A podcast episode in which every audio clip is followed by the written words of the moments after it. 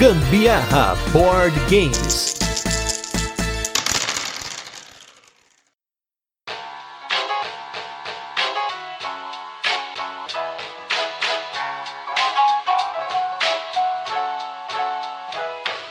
É tetra, é tetra, minha gente! O podcast hoje. Esse jogo aqui é, é o jogo que depois do trabalho eu volto a trabalhar e eu amo. Eu amo isso. Eu sou a Carol Guzmão. E eu sou o Gustavo Lopes e esse é mais um episódio do Gambiarra Board Games, o seu podcast sobre jogos de tabuleiro, que faz parte da família de podcasts Papo de Louco. E no último episódio do ano sobre jogos, porque para você que tá ouvindo na sequência, amanhã tem retrospectiva e anúncios para 2022. Estamos hoje para falar sobre um jogo que um dos designers é o co-designer do Anacron, meu top 1, o aclamado David Tursk. Porém, nem só de jogo que tem aqui no Brasil se faz esse podcast. E para terminar, o último jogo do ano, vamos colocar quem? O favorito da Carol de todos os tempos, Russia MD. Mas antes, vamos para os destaques da semana e logo a gente volta com a nossa resenha, onde vai falar um pouquinho sobre o jogo, comentar como ele funciona, curiosidades, muita coisa bacana sobre ele, e aí a gente fala sobre a nossa experiência e a nossa opinião. Nos destaques aí, vamos colocar dois jogos. Na verdade, um desses destaques já tem um tempinho já, mas que a gente não colocou aqui, então vamos colocar hoje. E o outro é um jogo que tem visto bastante mesa aí. O que faz tempo que a gente jogou e deu muito certo aqui e tal, mas falta jogar mais. É o jogo Concórdia, um jogo que a gente conseguiu aí naquele bug do Tendamia que eu comentei algumas vezes aí em alguns episódios. Um jogo que já teve aqui no Brasil, esgotou e a gente vê por aquele preço exorbitante, mas por conta do bug esse jogo veio para coleção e nós jogamos esse jogo apenas em dois jogadores até agora. Ele é um jogo que vai de 2 a 5 jogadores, ele tem dois mapas para você jogar. Um é o mapa da Itália, que é o mapa que a gente jogou, e eu gostei bastante do jogo dessa dinâmica dele de você construir a sua mão, você vai comprando cartas de diferentes tipos pela ação, mas também pela pontuação do final do jogo. E eu quero jogar muito mais, eu gostei muito, achei que ele é super tranquilo. Depois que você aprende a regra base dele, ele se torna super fácil, bonito. É o tipo de jogo que eu gosto. Só não gosto do tamanho da caixa dele, porque ela é um tamanho muito zoado e ele fica feio na prateleira. Bom, Concórdia é um jogo que gera discórdia aqui, porque o Gusta acha ele bonito, lindo, maravilhoso. Eu já não, já não acho. Acho que falta ali um pouquinho de glamour pro jogo ficar realmente bonito, como coisas da Itália são, muito pomposas. Mas a gente só jogou uma vez, então eu não tenho ainda muita opinião em relação assim, gostei, não gostei, fica no limbo, não sei ainda. Veremos. Mas assim, eu só queria fazer a denúncia, porque a Carol às vezes reclama, ah, vai pegar o jogo, o jogo tem 30 páginas de manual, demora para explicar. Gente, o manual do Concorde tem duas folhas. É, isso eu não posso reclamar, é de regra fácil, mas a gente tem que jogar mais vezes para realmente assimilar tudo isso aí que a gente aprendeu em duas páginas. Agora, o outro jogo esse jogo aqui é completamente oposto dos jogos que a gente tem aqui em casa, porque ele é um jogo, vamos dizer assim, de massa, né? De mercado, né? É um jogo que você vai encontrar aí na maior parte das lojas de shopping, que é o jogo Scrabble ou Palavras Cruzadas, dependendo da versão que você já viu na sua vida. Um jogo aí de 2 a 4 jogadores que você coloca palavras num tabuleiro e ganha pontos por isso. Porém, com a nossa mentalidade gamer hoje, eu enxerguei nesse jogo um potencial absurdamente diferente do que eu pensava no passado. Por quê? Não é apenas formar palavras, mas sim ganhar pontos. Que acho que muitas vezes as pessoas esquecem que o objetivo do jogo é pontuar mais que o amiguinho. E você fazer palavras complexas ou palavras simples, não importa. O que importa é você fazer a palavra certa no lugar certo para arrebentar de ponto. Porque às vezes uma palavra pequena de cinco letras vai te dar muito ponto, diferente de uma palavra de, sei lá, sete letras que você vai usar todas as letras da sua mão, mas não encaixou ela no lugar certo do tabuleiro. E eu gostei muito. Acho que a gente jogou ele umas quatro vezes já desde que ele chegou e continuo gostando. Realmente eu também gostei muito desse jogo. Ele é extremamente caprichado em relação às peças, né? As, as letrinhas lá que vem e tal. Eu achei muito legal. E tem tudo isso mesmo que o Gusta falou: que você tem que ter muita atenção aonde realmente você deve formar a sua palavra e tudo. Tem as letras, cada uma tem uma quantidade X lá que vem até mostrando no tabuleiro quantas letrinhas de cada vem e tal. Que é interessante para você se planejar, né? Às vezes você recebe um, um sei lá, uma letra X que só tem acho que uma, se eu não me engano, no, no Só, jogo. só tem um X.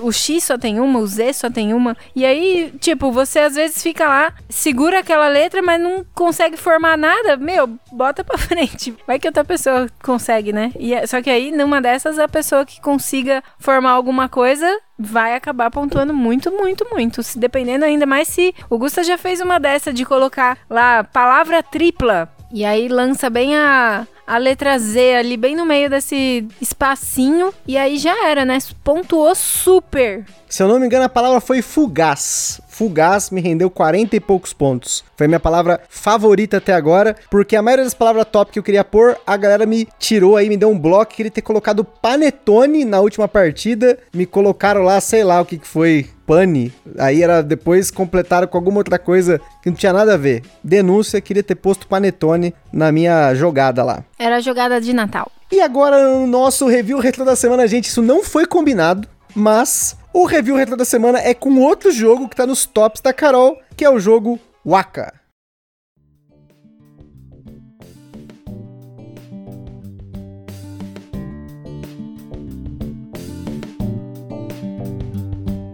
Bom, então nada mais justo do que eu apresentar o review retrô. Então, o Aka, ele é um jogo de tempo real que a gente apresentou no episódio 71. Ele é um jogo composto de diversos outros minigames. Você precisa ali pegar uma esmeraldinha ali, não sei nem se é esmeralda, mas é uma pedrinha, né? A única pedra que você não podia ter falado era esmeralda, porque não tem nenhuma pedra verde. É, só tem rubi, azul e amarelo, sei É. lá. Enfim, e aí você precisa pegar aquelas pecinhas e, de acordo com o que você pega, você vai executar as ações. E eu amo esse jogo, é muito legal, ele dá, tipo, muita adrenalina, assim como o jogo que a gente vai falar hoje. E foi nesse jogo que me remeteu realmente, assim, que é o tipo de jogo que eu gosto, de tempo real. Aí, depois disso, gente- eu me lembrei que a gente vinha jogando também o Escape, Que também já teve podcast aqui. e podem ouvir que ficou muito legal. O Galaxy Trucker também, que a gente já comentou aqui também com vocês. Enfim, o Aka é um jogo que a gente jogou muitas vezes. Depois do cast, continuamos jogando. E eu espero que ele continue vendo mesa sempre aqui em casa. A única coisa que eu tenho aqui a acrescentar só é que não são peças, são cartas, tá? Você vai comprando cartas conforme você vai pegando as pedrinhas do saco. A partir da carta tem o minigame, né? Cada, cada carta tem um minigame. E denúncia, queria expansão pra esse jogo com mais minigames pra deixar ele mais complexo e fundir com a nossa cabeça. Seria muito bom. Nossa, ia ser muito legal. Eu já gostei da ideia. Grok, olha aí, hein? Conversa com o Roberto Fraga lá. Tamo junto. A gente pode inventar umas house rules aqui. a gente faz umas cartas enfia dentro do sleeve, né? Dá um jeito, né? Mas agora vamos com o cast mais esperado dessa que acabou de apresentar pra vocês o review retrô, que vai ser o jogo favorito dela, Rush MG.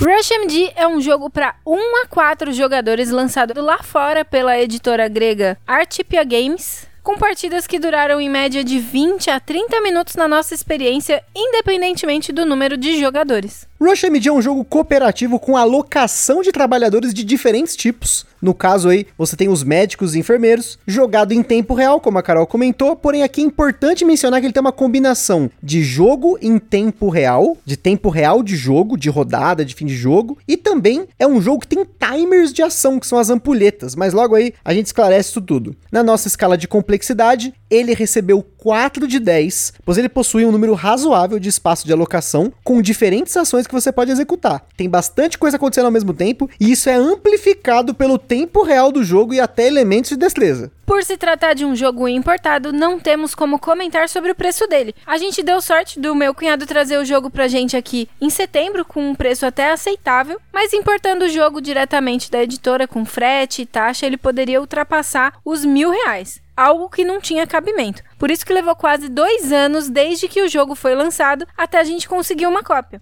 Independente disso, o Ministério do Gambiarra Board Games adverte que os jogos de tabuleiro, como qualquer hobby, podem acender na gente aquela vontade de sair comprando tudo, mas a gente recomenda que você não compre por impulso. Sempre procure a opinião de outros criadores de conteúdo. Para ajudar com isso, a gente coloca links em cada uma das postagens do cast lá no site do Papo de Louco e também sugerimos outras formas, como por exemplo, alugar ou jogar o jogo de alguma forma digital antes de tomar a sua decisão. Esse jogo com certeza não foi uma compra impulsiva, muito pelo contrário, foi uma compra assertiva, porque eu vi a resenha do jogo lá no The Dice Tower, o Gusta me mostrou como ele funcionava, a gente até já tinha jogado, por exemplo, Kitchen Rush, para poder comparar com o que esse jogo tinha de diferente, apesar do Rush MD não ser uma reimplementação do Kitchen Rush, mas tem alguns elementos em comum, então foi um tremendo sucesso. Em Rush MD, os jogadores controlam cada um um médico e compartilham o controle da equipe de enfermagem com o objetivo de diagnosticar e tratar pacientes no meio da loucura que simula a rotina de um hospital, ou mesmo da loucura que é os dias de acolhimento no trabalho da Carol na saúde pública. Essa loucura é jogada em quatro rounds de 4 minutos cada, com uma etapa para respirar fundo e pensar um pouco entre as rodadas. Algo que a gente não tem no dia a dia, mas pelo menos no Rush MD a gente tem. Aí entra a fase de ações de 4 minutos seguidas de uma etapa de verificação dos pacientes. No topo desses 4 minutos, cada jogador tem um médico e tem uma equipe de enfermagem com quatro trabalhadores e cada trabalhador desse é uma ampulheta. Quando você aloca o trabalhador, você faz a ação imediatamente, mas o trabalhador fica preso até acabar o tempo da ampulheta e só você pode mexer no seu trabalhador médico, nenhum outro jogador vai poder mexer nele. Isso é importantíssimo porque existem espaços mistos em que você pode alocar um médico ou um enfermeiro, mas existem espaços exclusivos de um trabalhador enfermeiro ou médico. O jogo tem vários tabuleiros menores que os jogadores configuram na mesa para ver como que fica melhor para todo mundo alcançar. A gente aqui costuma colocar eles numa tripona, organizando de acordo com o fluxo do nosso hospital. Isso porque cada área do hospital tem uma função.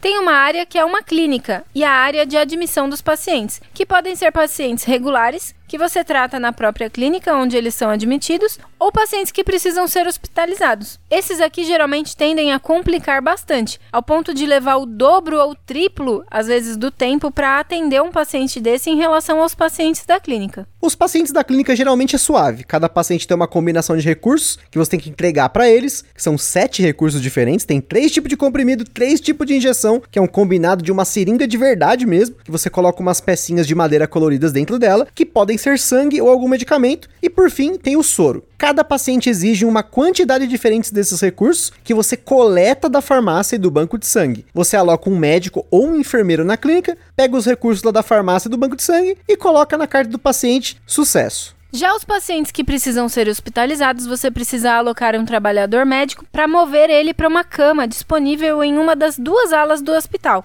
Cada ala tem três camas e cada cama tem uma letra e um número que são muito importantes para referência em algumas ações do jogo. Depois que esse paciente está hospitalizado, pode ter três desdobramentos. Esse paciente pode precisar de medicamentos, aí basta usar um trabalhador enfermeiro para tratá-lo. Ele pode precisar de exames, aí você precisa de um trabalhador médico e mover essa cama para uma das quatro alas de exames que tem disponíveis. Ou por fim, ele pode precisar ser operado, e aí a coisa complica um pouco mais. Antes de falar da cirurgia, existem quatro tipos de exames que você pode fazer no jogo e cada um é um minigame diferente. Olha aí os minigames voltando aí que a Carol gosta. O exame de sangue é um minigame de destreza que você precisa com uma pinça rearranjar uma sequência de cilindros que estão encaixados em um Y de cartonado. Já a máquina de ressonância, você precisa equilibrar a sua ampulheta de médico em um espaço que fica no canto da cama. E essa cama vocês vão poder ver lá no Instagram, uma caminha de cartonado 3D muito marota. Tem também a cultura de bactérias e por fim, tem o raio-x que nesse importa muito a identificação da cama. O maior problema aqui é que alguns pacientes precisam de mais de um exame e esses exames só podem ser realizados pelos médicos médicos, que ficam presos até o tempo da ampulheta deles acabar. Além disso, quando o paciente precisa de mais de um exame, você precisa fazer todos os exames para então determinar qual tratamento ele vai precisar, e geralmente é o pior, e o pior pode até ser uma cirurgia.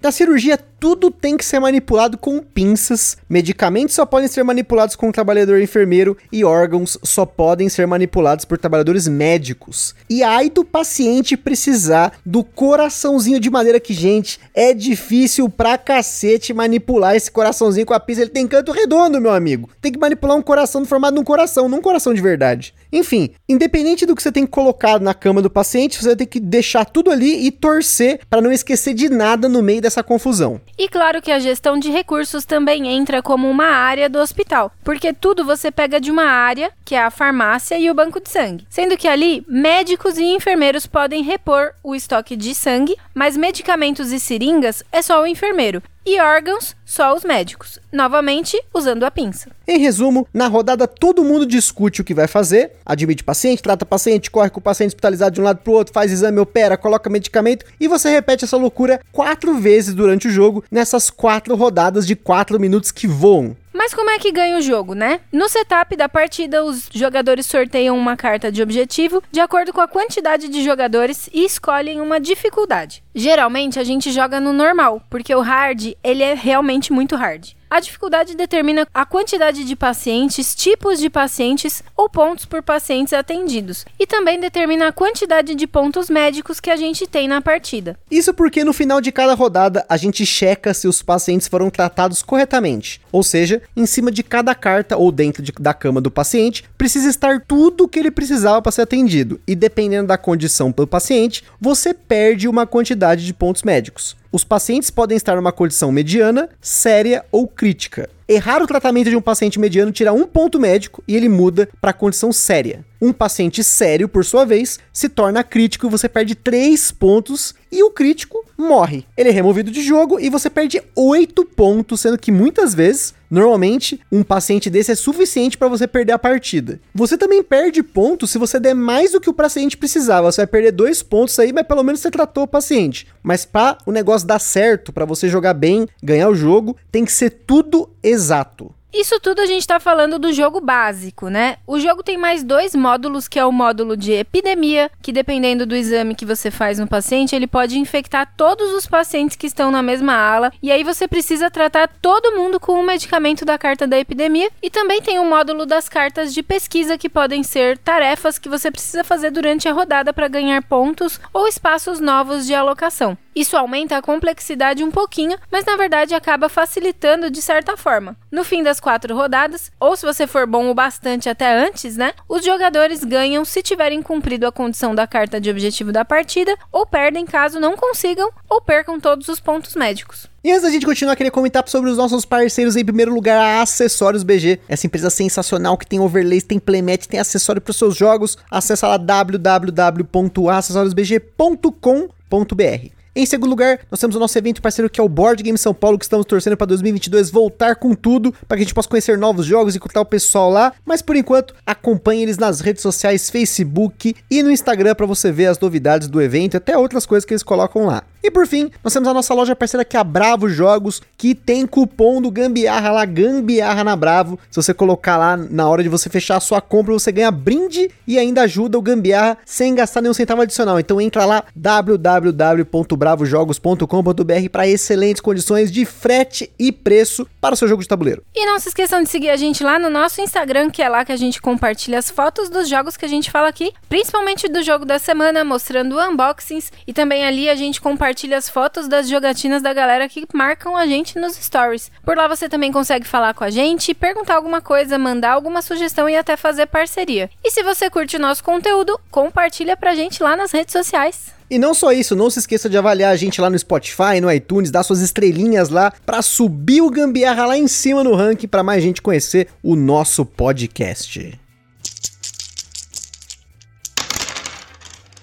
Rush MD é um jogo dos designers Konstantinos Koknis, fundador da Artipia Games e um dos designers de outro jogo em tempo real bem aclamado, o Project Elite, e também o grande Davi Turquinho, David Tursky, co-designer do Anachrony e de uma lista imensa de jogos e de modos solo. No Rush MD, a arte fica por conta do Gong Studios, um estúdio de arte da Indonésia responsável por jogos como a Ion's End, Tiny Towns e Fields of Green. Ele foi fruto de dois financiamentos coletivos no Kickstarter. O primeiro do jogo base, que para quem pegou pelo KS recebeu uma ambulância de cartonado. O espaço de ressonância ele é diferente. Ele tem um arco no tabuleiro para você colocar a ampulheta em cima. Tem novos pacientes e novas cartas de diagnóstico para dificultar os exames, com exames inconclusivos ou que precisam de mais exames. Tem até um modo de complicações na cirurgia que você precisa comprar uma carta para ver se tem alguma complicação. Na sequência, teve um Kickstarter para expansão ICU, que é UTI em português, com mais dois tabuleiros, um para colocar os pacientes internados e outro com mais quatro novos exames e mais um monte de componentes. Tem dado de desfibrilação, tem teste de alergia e claro que quem apoiou no KS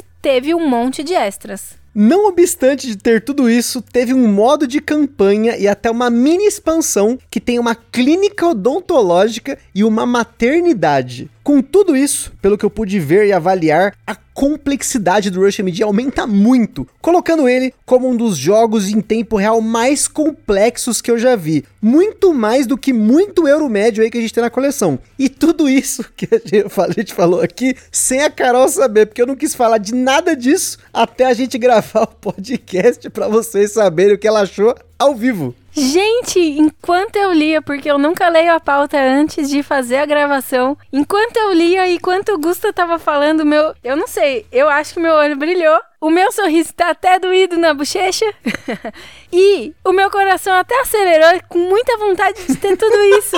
Você tá vendo como que é as coisas? Olha aí, gente, ó, tá vendo a denúncia, denúncia, ó. Quando eu compro expansão para jogo, chega aqui, nossa, mais uma expansão do Tricerion, mais uma expansão da Anacrone. Essa é a sensação, tá vendo? Aproveita essa sensação, porque essas expansões eu tenho certeza que você vai querer comprar. Eu vou ter que tatuar o Ministério do Gambiarra Board Games no meu braço. Gente, que incrível! Eu achei o máximo. Imagina uma maternidade. Muito louco. E realmente. Caraca, depois, que depois quando a gente acabar as gravações aqui, senta no YouTube, procura para você ver que louco que é. Muito bom. Os extras do Kickstarter nem vê, porque a gente não vai conseguir. Agora as expansões até dá. Nossa! Tem um dado de desfibrilação! que detalhe da hora! Gente, que. Genial. Puta, deve ficar, Genial. Deve ficar muito mais desespero. Mas voltando, vamos voltar pra pauta aqui pra gente falar da nossa experiência, que vocês já perceberam que o negócio tá empolgado hoje. Enfim, como a gente comentou, ele é bastante comparado com o Kitchen Rush, porém, a gente pode dizer que ele é uma derivação do Kitchen Rush sem ser uma reimplementação, porque eles têm dinâmicas bem diferentes. O Kitchen Rush já é um jogo que teve uma boa recepção no mercado, foi recomendado ao Spiel des e tal, e o Vangelis Bagiartax, que é o co-designer do Kitchen Rush, participou do desenvolvimento do Rush MD. Tanto que nesse meio tempo, entre o lançamento do Kitchen Rush, que tem aqui no Brasil, e o Rush MD, saiu uma nova edição do Kitchen Rush, mas o principal é que o Rush MD teve uma boa recepção no mercado internacional. Boas resenhas em grandes canais, como o próprio The Dice Tower, que a gente mencionou, nomeado ao Golden Geek Awards e foi publicado até mesmo em português, mas não no Brasil e sim em Portugal, na edição bilíngue da editora Mais Quioca. E apesar de ter algumas cartas, a gente ainda não eslivou ele, porque se começar a escorregar carta na mesa, a coisa complica, é melhor manter sem sleeve, mas para você que tem curiosidade, porque a gente sempre fala, são 110 sleeves tamanho padrão euro e 110 mini euro. Agora vamos lá, começando aqui com a Carol, experiências com Rush. Em primeiro lugar, ele foi tudo isso, o hype que você tinha ao longo desses anos. Faz mais, acho que vai fazer quase dois anos desde que a gente conheceu o Rush MD lá no The Dice Tower. Foi muito mais do que eu esperava. O dia que eu assisti a primeira vez a resenha lá no The Dice Tower, eu já fiquei extremamente pilhada nesse jogo, queria muito jogar. Não tinha nenhuma opção dessas que a gente sugere aqui para jogar, enfim. Então a única opção mesmo era comprar o jogo lá de fora. Ainda bem que o Nick conseguiu trazer isso daí para mim, porque eu tava tipo muito, muito, muito ansiosa querendo jogar esse jogo. E ele foi assim milhões de vezes acima do que eu esperava. Foi uma experiência que eu não consigo mensurar. Surreal. Foi muito legal, foi muito impressionante para mim. Eu fico emoção. Acho que você é a razão hoje nesse podcast. Geralmente é o contrário, né? Mas você é a razão. Mas uma coisa é certa no Rush MD: ele é extremamente, mas ele é extremamente temático. Não tem como alguém falar que esse jogo não é temático. Porque se tem uma coisa que ele é, é puramente temático. É curioso porque eu não trabalho na área da saúde, mas a Carol ela conta as coisas tal, com as pessoas também trabalham, conta das histórias, e a jogabilidade do Rush MD ela evoca tudo isso. Você tá na loucura ali, pelo amor de Deus, tira o seu médico daqui para colocar o meu. Vai naquela área, faz tal coisa. Aquele paciente tá faltando um remédio. Olha lá, tem um maluco que precisa fazer a cirurgia. Pelo amor de Deus, esse coração tá escorregando da minha pinça.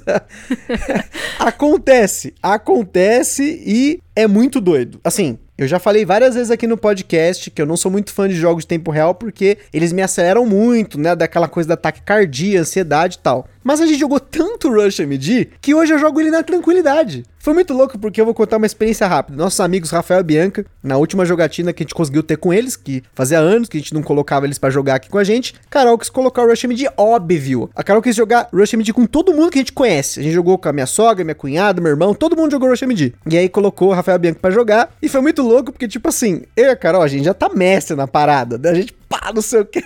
Os nossos amigos, quando a gente começou a explicar o jogo, eles já estavam, meu Deus, quanta regra. Meu Deus do céu, e pra gente é de boa, né? Comum. E quando a gente foi jogar, a gente tá pá, pá, pá, pá, pá, encaixa aqui, vira ampulheta, faz o que. Eu, assim, eu acho que eles boiaram a maior parte. O Rafael, principalmente, ele boiou o jogo inteiro. A gente falava, Rafael, faz isso, Rafael, faz aquilo, não sei o que, isso aqui.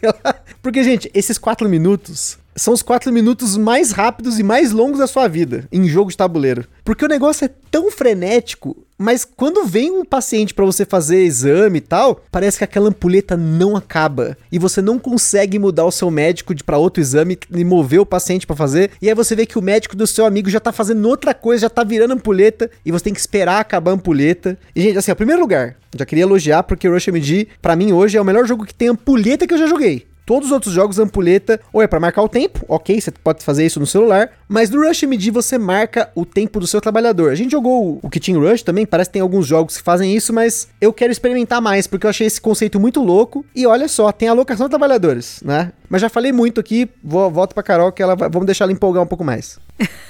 Não, mas realmente o que ele falou é verdade. Além de ser muito temático, ele representa muito essa, tipo, loucura que a gente fica na num dia a dia mesmo da gente de trabalho, sabe? Principalmente quando, por exemplo, apesar de eu não trabalhar em hospital, eu trabalho num posto de saúde, ainda assim é bem frequente a gente receber pacientes que não estão nada bem, né? Por morarem próximo, gente, o posto de saúde, não sei se próximo da casa de vocês tem, mas é o lugar mais próximo aonde a pessoa pode procurar ajuda quando tem a necessidade. Então, já aconteceu várias vezes de vir pacientes muito graves pra gente, né? E nós somos um posto, uma unidade básica de saúde, a gente tem equipamentos básicos ali. E a gente tem que se virar nos 30. Ainda mais nessa época de Covid, aconteceram várias situações onde a gente chega com paciente, por exemplo, o, o que aconteceu mais baixo lá pra gente chegou um paciente saturando 82. É muito baixo, é muito grave para um paciente que está dentro de uma UBS. A gente tem que se virar com o que a gente tem, de recursos que a gente tem, com o conhecimento que a gente tem e tocar o paciente, fazer ele sair dali vivo,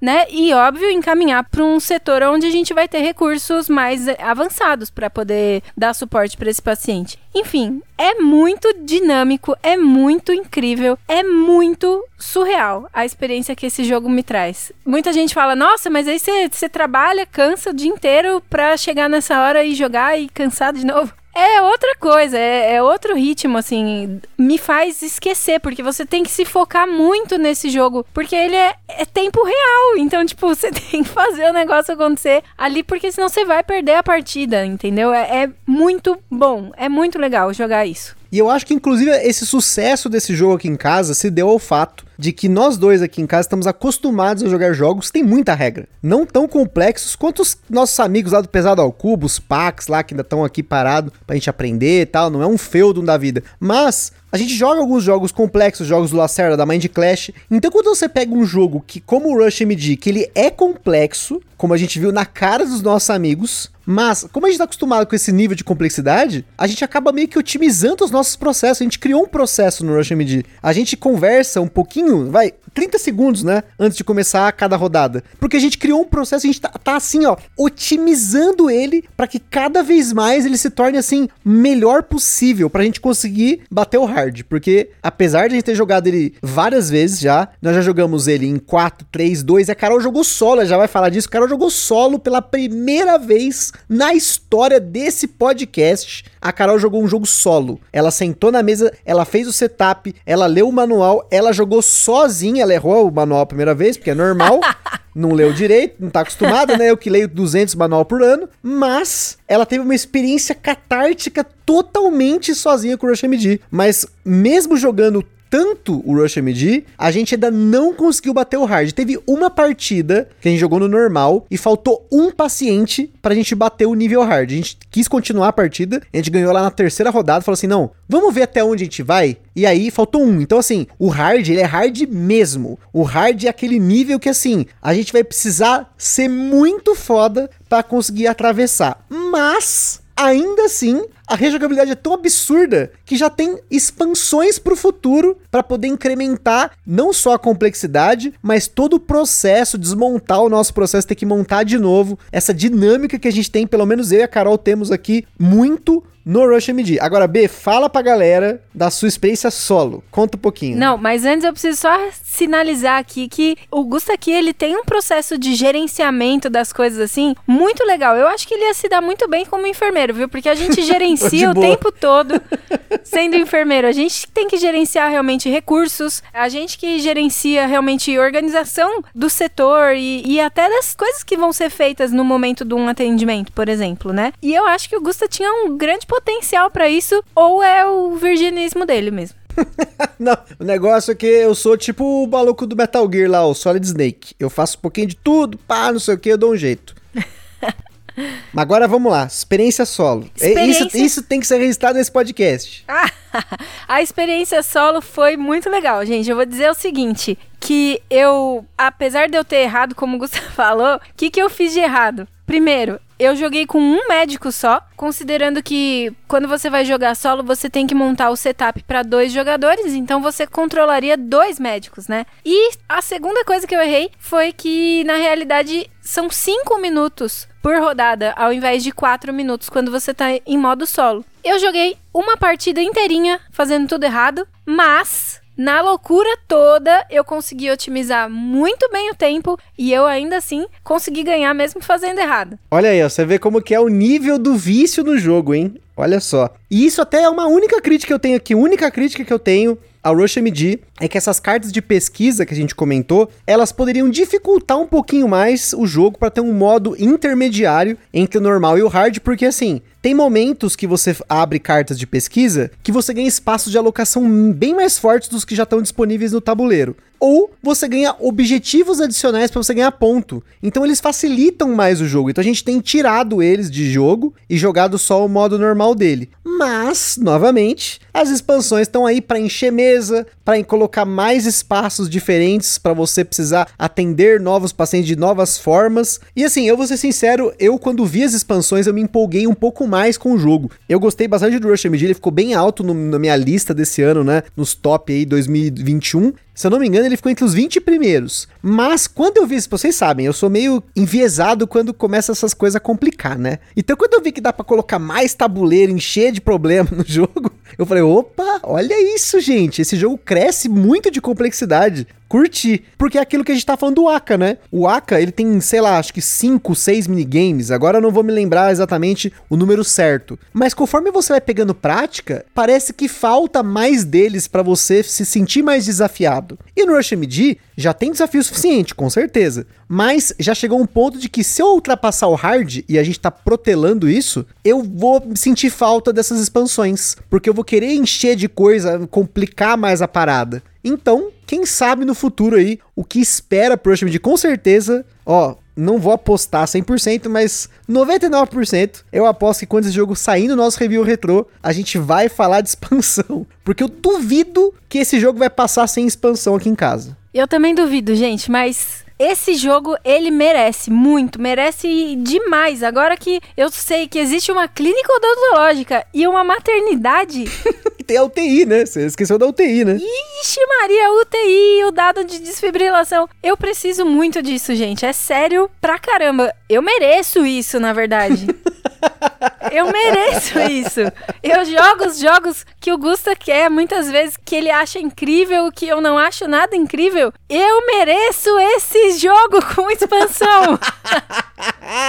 tá vendo? Como diria o Fel Barros, eu sou fraco, tá vendo? Quando vê uma coisa que brilha o olho, não tem carteira que segure, não tem lógica, é isso, é o amor pelo jogo. Por isso que eu falo que em casa, por exemplo, o Anacron é meu top 1, o Nemesis é meu top 2, provavelmente o Clickerion tá no top 10. São jogos que eu me apaixonei pelo jogo. É o jogo que ele tem tudo o que eu gosto, ele me trouxe uma experiência muito boa, que é o que a gente espera dos jogos. Claro que para chegar nisso, a Carol jogou mais de 300 jogos para chegar nesse jogo que ela amou e abriu um leque para uma nova fase dela de querer conhecer jogos em tempo real, jogos com timer, enfim, tem vários desdobramentos aí, né? A gente com certeza vai procurar mais sobre isso em 2022. Jogos como, por exemplo, Project Elite, que é um Ameritrash com tempo. Esse é Nossa, doideira. deve ser muito bom também. Mas não tem aqui no Brasil também. E esse é o tipo de coisa que você só conhece se você consome muito conteúdo. É para isso que nós estamos aqui, criadores de conteúdo, podcast no YouTube, do Instagram, blogs, N formas aí de distribuir conteúdo para que você conheça jogos. Não necessariamente compre, mas pelo menos conheça. Gente, eu só quero fazer mais um adendo aqui, falar um pouquinho dos componentes desse jogo, que quando eu abri a caixa, e eu não sei, eu acho que eu já devo ter falado, acredito que eu falei, tá muito fresco na minha memória, parece que falei, mas não sei se foi sonho ou se realmente eu disse.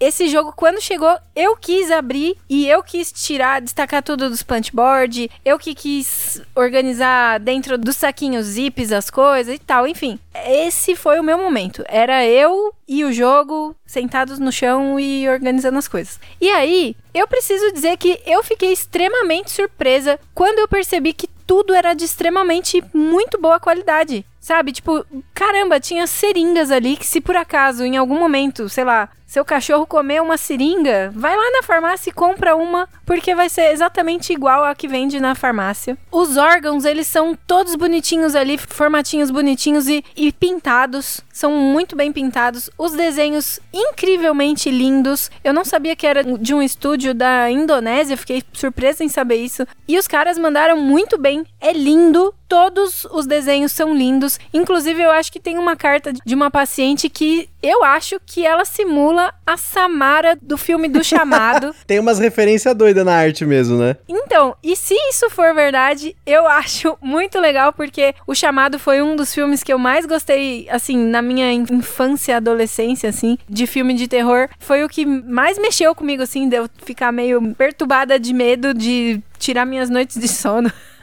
Quando eu vi aquilo, eu achei muito legal. Enfim, é tudo muito caprichado, muito detalhado, né? Esse esquema dos caras terem pensado em você, na hora da cirurgia, pegar tudo com pinça e ter que manipular a pinça e tal. Meu, que da hora! Muito incrível, surreal. Eu não consigo falar outra palavra, gente. Eu já falei isso aqui quantas vezes cast? Essa é uma experiência que a Carol teve, que foi uma, é uma coisa muito legal, é um momento dentro do hobby quando você joga 10, 50, 100, quantos jogos for, e você encontra o seu jogo. Isso é uma coisa muito legal. É igual música, gente. Provavelmente vai ter, dentro desse universo enorme de jogos de tabuleiro, um jogo para você se apaixonar, para ser aquele seu jogo. Então, para isso, consuma conteúdo, alugue jogos, jogue jogos emprestados dos seus amigos, vá em luderias jogar, jogue online que seja, mas conheça os jogos, conheça o seu perfil, conheça os jogos que foram feitos para o seu gosto. E claro, sempre esteja disposto a conhecer novos jogos, porque às vezes você acha que você já gosta de algo e você já tem um perfil definido, e aí você encontra algo que explode a sua cabeça. Veja só, a Carol com quase 350 jogos jogados, chegou no Rush MD recentemente e foi essa explosão de cabeça mesmo, passando por tanta coisa. Inclusive, boa parte dessas experiências a gente tá compartilhando aqui com vocês, para que vocês conheçam junto conosco. Então acho que é isso. Eu queria concluir esse episódio, o último episódio do ano sobre jogos, com essa mensagem bacana. E 2022 vai ter mais jogos para vocês. Na primeira semana a gente não para, aqui não tem férias, aqui a gente só cria mais trabalho. Então tamo junto. Aquele forte abraço e até a próxima. Valeu, gente. Que bom compartilhar esse jogo com vocês. Beijos, tchau, até amanhã.